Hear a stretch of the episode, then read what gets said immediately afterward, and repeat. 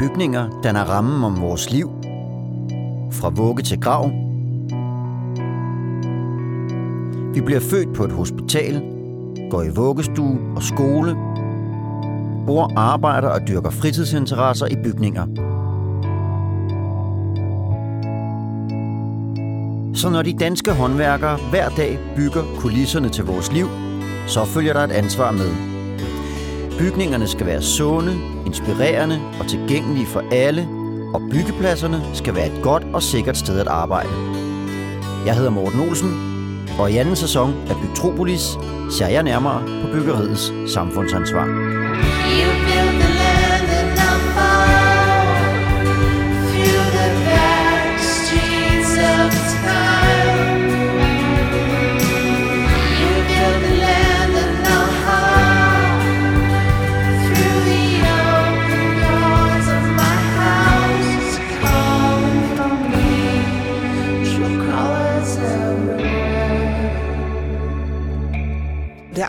menneske, det er nogle af de der fyre, ikke også fulde tatoveringer, men der er også nogle spinkle ældre herrer, ikke også?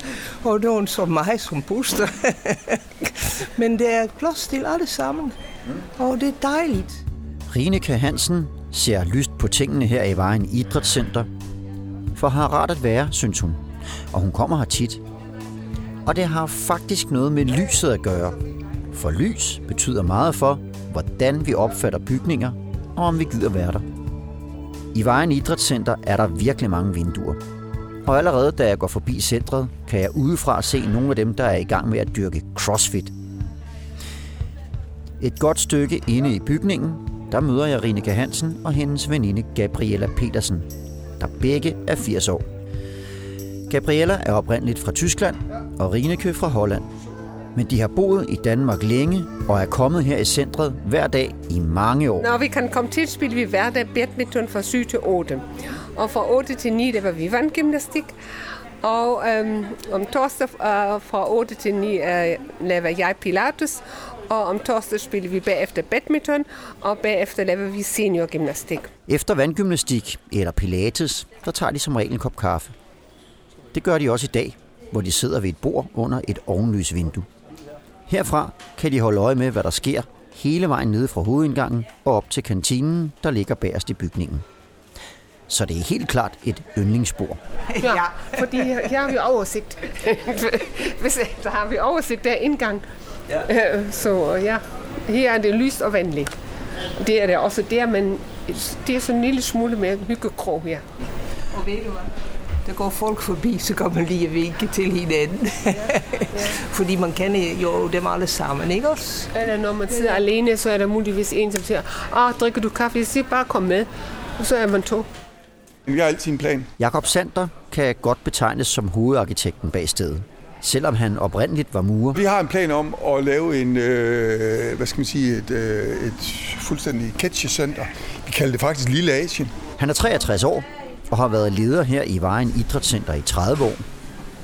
Og så har han altid et byggeprojekt i gang. Og lige nu, der er det altså det, han kalder Lille Asien. Hvor at vi så vil prøve at, at samle alle de sportsgrene, der er rigtig store i Asien. Det kan være kampsport, det kan være mindfulness, og så kan det være badminton og bordtennis. For Jakob Sander er det vigtigt, at Vejen Idrætscenter er lyst og overskueligt. Så kan folk, der kommer forbi, se, hvad der foregår inde i bygningen. Og måske bliver de så nysgerrige, at de får lyst til at komme herind. Og så er det vigtigt, at der er lyst og åbent, for det gør gæsterne trygge og giver dem lyst til at hænge ud. Ligesom Gabriella og Rinike. Derfor har Jakob Sander igennem årene arbejdet meget med dagslys. For Jakob Sander er dagslys en af nøglerne til at få folk til at komme her og dyrke idræt. Altså, vi har jo gjort alt for, at når man kommer til, at man mærker, at det er et sportscenter. Men vi har også gjort alt for, at når man kommer ind, der er sådan ligesom en wow-effekt på en eller anden måde. Og øh, udover det, så har vi jo gjort øh, sådan, at man med det samme oplever, at der er mange forskellige ting i gang. Øh, og det, er- det er sådan set både det, er- det er alle sanser og så videre, øh, der også kommer i gang, fordi caféen kan man også hurtigt begynde med at dufte. Så øh, jeg synes, der er sådan nogle fælles, øh, fællesskabsting, der med det samme træder i kraft. mm. når man kommer ind, øh, ind i huset her. Og det du fortæller, det har jo lidt noget at gøre med det, som I så kalder, nu handler det om lys, men I kalder det transparens. Ja. Kan, du, kan du for, forklare mig, hvad, hvad, hvad det går ud på? Jamen altså, det er, at vi hele tiden sørger for, at hvis du er i et lokale, kan du se, hvad der foregår i det næste lokale. Og står du i det lokale, så plejer vi altid at reklamere med det, der er i det næste rum. Fordi man er jo der. Nå, men vil du så prøve noget nyt? Så er det så det, vi sådan ligesom prøver på at sende folk via på en eller anden måde. Men man kan jo sådan rent visuelt, kan man jo også med det samme få sådan en fornemmelse af, hvor man hele tiden er. Og vi mærker det også ved, at øh, des øh, flere områder, vi har åbnet op i centret, des mere tryg bliver det for alle. Mm. Vi mærker tydeligt, at vi har stort set ikke noget herværk. Vi har stort set ikke nogen, øh, noget tyveri her. Og, og, det, og det tror vi, at det skyldes øh, 100%, at man kan holde øje med hinanden, og man passer på hinanden. Og på den måde, så passer man også på hinandens ting, og sådan nogle ting. Og det er jo ret vigtigt, når man er et sted, hvor der er mange mennesker, at der ligesom på en eller anden måde, ubevidst, er man under opsyn, mm. uden det er videoovervågning. Jakob Sander kommer her ind på det, han kalder transparens, altså gennemsigtighed. Og det gør brugeren nysgerrig efter, hvad der foregår i resten af bygningen. Og det er med til at skabe tryghed. Men transparens har en fætter, der hedder dagslys. For det er vigtigt for vores sundhed og velvære, at der overhovedet kommer dagslys ind i vores bygninger. Også når vi er på arbejde eller hjemme på sofaen. Det fortæller Kjell Jonsen, der er seniorforsker med speciale i lys på Aalborg Universitet. Men i virkeligheden betyder lyset jo næsten alt for os, fordi det er jo sådan, at det er lyset, der styrer hele vores kropsrytme. Det vil sige, hvornår vi står op om morgenen, hvornår vi skal i seng om aftenen. Og hvis ikke vi havde lys, så ville vi øh, slet ikke, vores krop ville slet ikke kunne finde ud af at få alle funktionerne til at fungere optimalt. Jeg tænker på øh, skoler og børneinstitutioner. Der er det rigtig vigtigt for børnenes udvikling, at man har rigeligt med lys, og man, man også kan styre det lys, man får ind. Man har tit overset, hvor meget lyset betyder for børns udvikling, men det betyder enormt meget i øh, børnehavealderen og i den tidlige skolealder, fordi de har ikke engang udviklet synet fuldt ud på det tidspunkt. Og jo bedre lys de har, øh, og, jo, og det vil i høj grad sige dagslys, de har i skoler og børneinstitutioner, jo større chance er for, at de, at de udvikler sig optimalt. Det lyder måske simpelt, for det er langt fra nyt at arbejde med lysindfald, når man designer en bygning. Men lige præcis i idrætshaller er lys en mangelvare. Og de fleste haller i Danmark er bygget på en helt anden måde og ligner overdimensionerede cigarkasser. Men det kan sagtens gøres anderledes, fortæller Oliver Vanges, der er udviklingskonsulent i Lokale- og Anlægsfonden. Fritidsfaciliteterne og idrætsfaciliteterne øh, især har jo undergået en meget sådan disciplinspecifik udvikling. Øh, I 60'erne der spillede man håndbold og badminton, øh, og så øh, designede man en facilitet, som egentlig kunne bruges af topspillere, øh, øh, og- det var egentlig det, der var designdevisen. Man optimerede. Der måtte ikke være noget som helst, der kunne genere øh, boldens bane eller, eller, eller, eller spillerens blik, kan man sige. Så, så der lavede man de her øh, standardhaller, 20 gange 40 håndboldhaller med plads til fem øh, badmintonbaner også. Så det blev øh, en svinestald øh, uden svin, han har sagt, øh, som, som, som blev resultatet af det.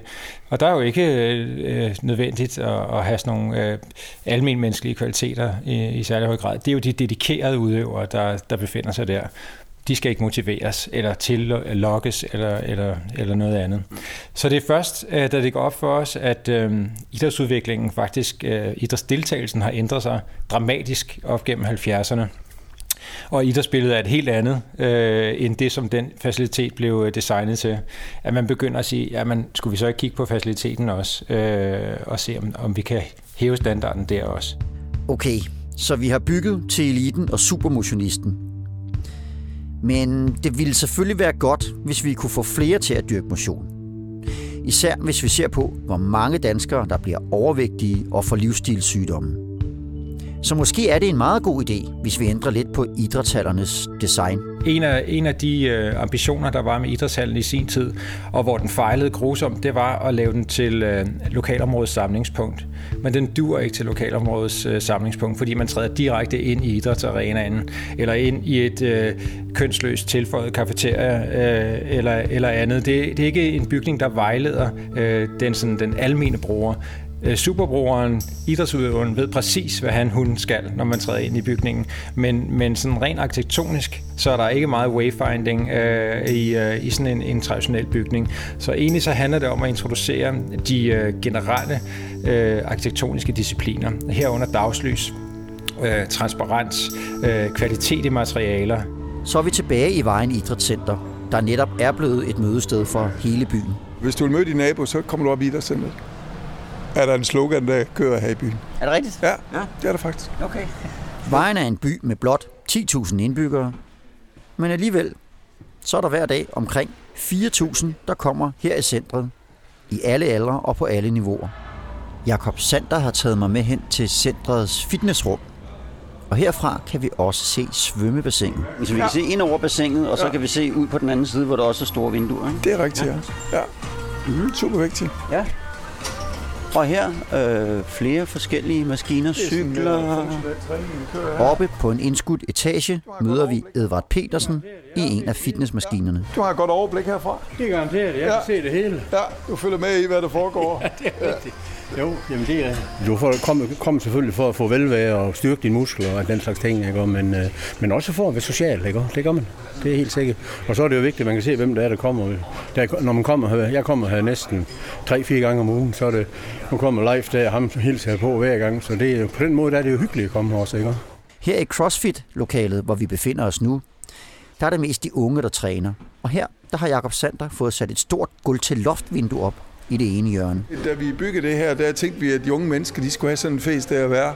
Og vi har gymnasiet derovre, og så kan vi se mange af de der uh, unge mænd, der sådan øh, uh, træne øh, rigtig hård træning, at der gik næsten ikke en måned, anden de fik en ny tatovering. Og så tænkte vi, det skulle de fandme have lov til at vise uh, i de her, igennem de her vinduer, uh, når at, uh, folk gik forbi ude på gaden.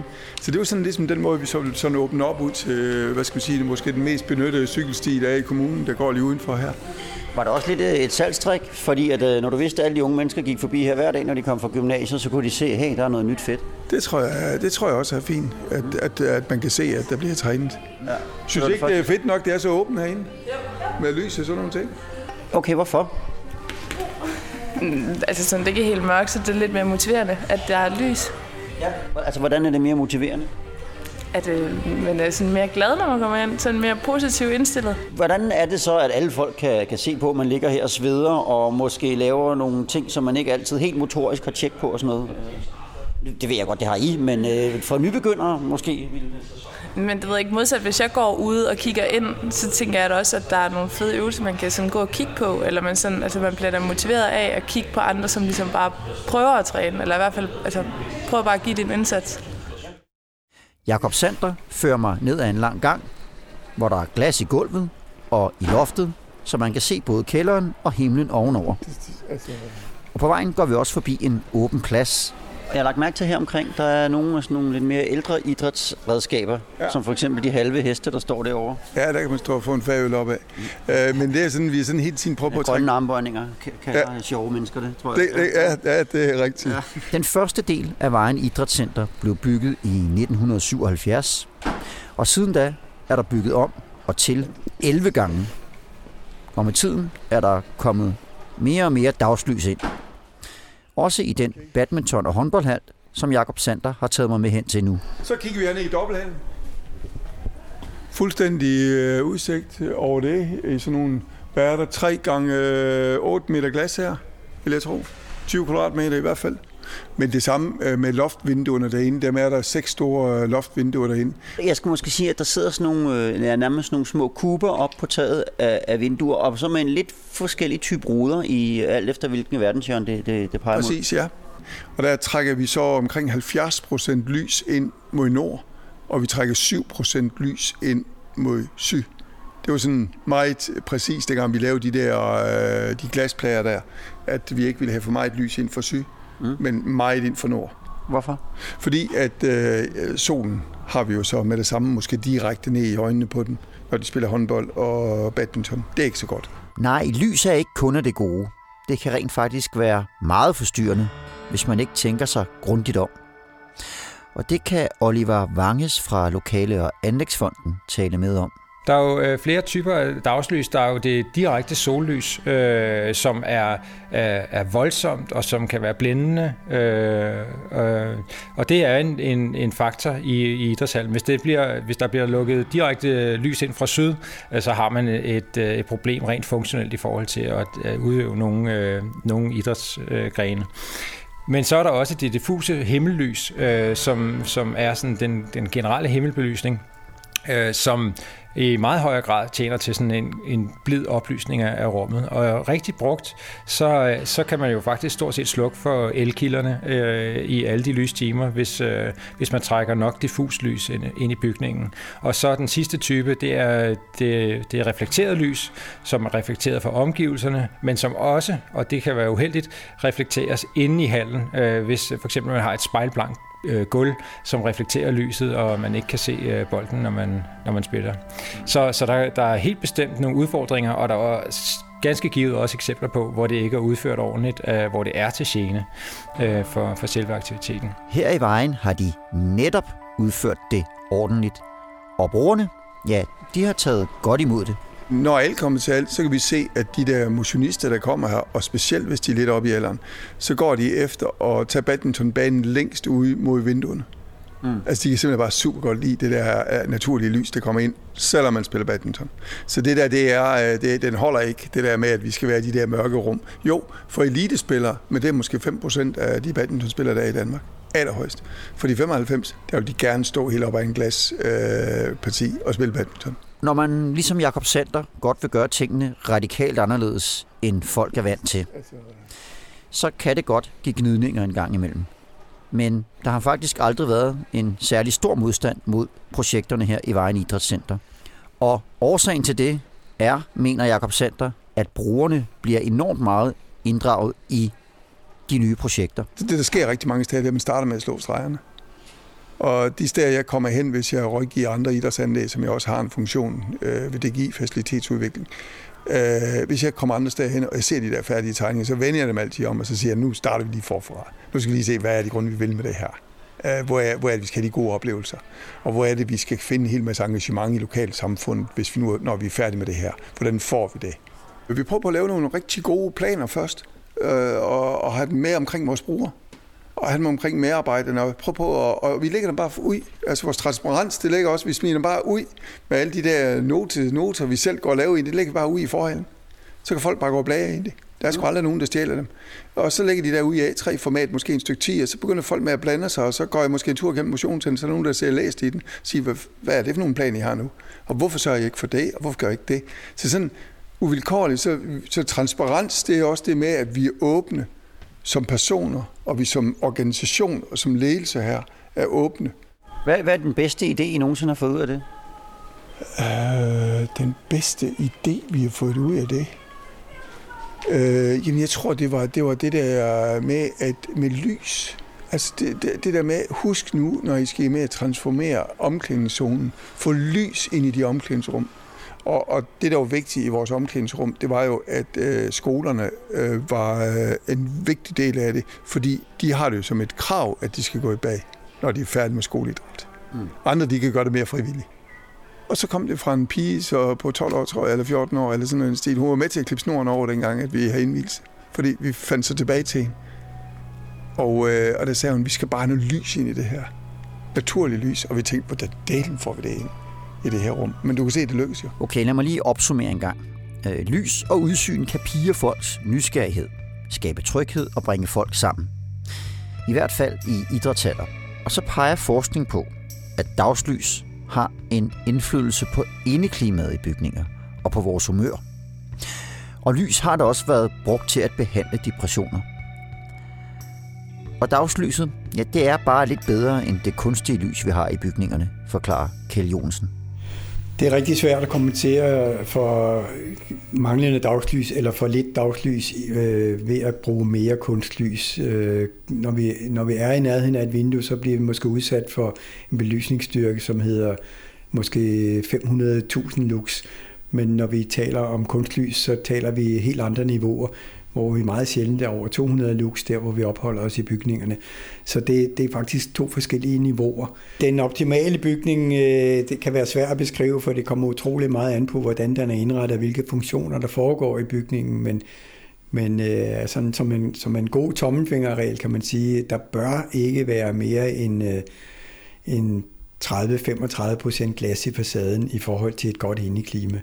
Men samtidig vil jeg meget gerne have nogle bedre solafskærmninger. Det har været et kæmpe problem for arkitekter at få introduceret nogle ordentlige solafskærmninger, fordi de synes, det er svært æstetisk at få til at passe ind i den arkitektur, de gerne vil, vil producere. Og, og så ser vi de her glasbygninger, som ikke har udvendige solafskærmninger, men i virkeligheden burde man have noget mere dynamik i facaden, sådan at man kan skærme af for solen, når, når der er for meget sol, og man kan åbne op for dagslyset, når det er overskyet, hvilket det jo desværre er to tredjedel af året her i Danmark. Så, så mere dynamik i facaden vil faktisk være en kæmpe fordel, både altså på alle indeklimaparametre, både på dagslyset og på de termiske parametre. Man har talt meget om, at øh, lavenergiboliger og lavenergihuse øh, lider af dårlig indeklima for høje temperaturer, men, men det, det, i virkeligheden er det noget vrøvl, fordi hvis man har en, en rimelig solafskærmning, så kan man sagtens holde varmen ude. Og i en bolig kan man jo åbne døren lige så snart man kommer hjem og hurtigt komme af med varmen, så, så det burde ikke være noget problem. Hvorimod i kontorbygninger, der vil vi typisk anbefale, at der er automatik, som styrer solafskærmningerne, sådan at, at de er trukket ned og trukket op på de rigtige tidspunkter. Vi er ved at være nået til vejs ende i denne episode af Bygtropolis, men jeg synes lige, vi skal hilse på Gabriella og Rineke, som vi mødte i starten en gang til. De kommer her jo hver dag, og i starten sagde de, at de var 80 år gamle. Men her i centret er der også en vægt, hvor man kan få målt sin såkaldte body age. Jeg er lige blevet målt på sådan en vægt. Ne? Uh, min krop er ligesom en 63-årig. Det må jeg sige. Det er flot. Ja. Det er min nok også. jo. Og jeg er 14 år yngre af min alder. Sådan. Sådan. Så de mange timer i idrætscentret har altså gjort sin gavn. Vi slukker lyset og forlader vejen for denne gang. Næste gang retter vi rampelyset imod Aalborg. Her var der engang et boligområde plaget af ballade og kriminalitet. Men med en massiv indsats fra beboere, erhvervsliv, kommune og en række andre, ja, så er skuden vendt. I dag er kriminaliteten dalende. Det samme er arbejdsløsheden. Til gengæld vokser karaktererne i skolen, og beboerne har fået flere penge imellem hænderne. Du har lyttet til endnu et afsnit af Metropolis. Tusind tak for denne gang.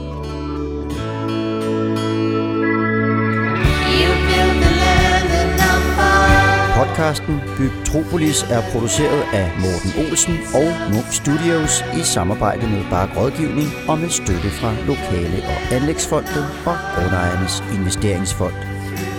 Intromusik og lyddesign er produceret af Martin Grønne.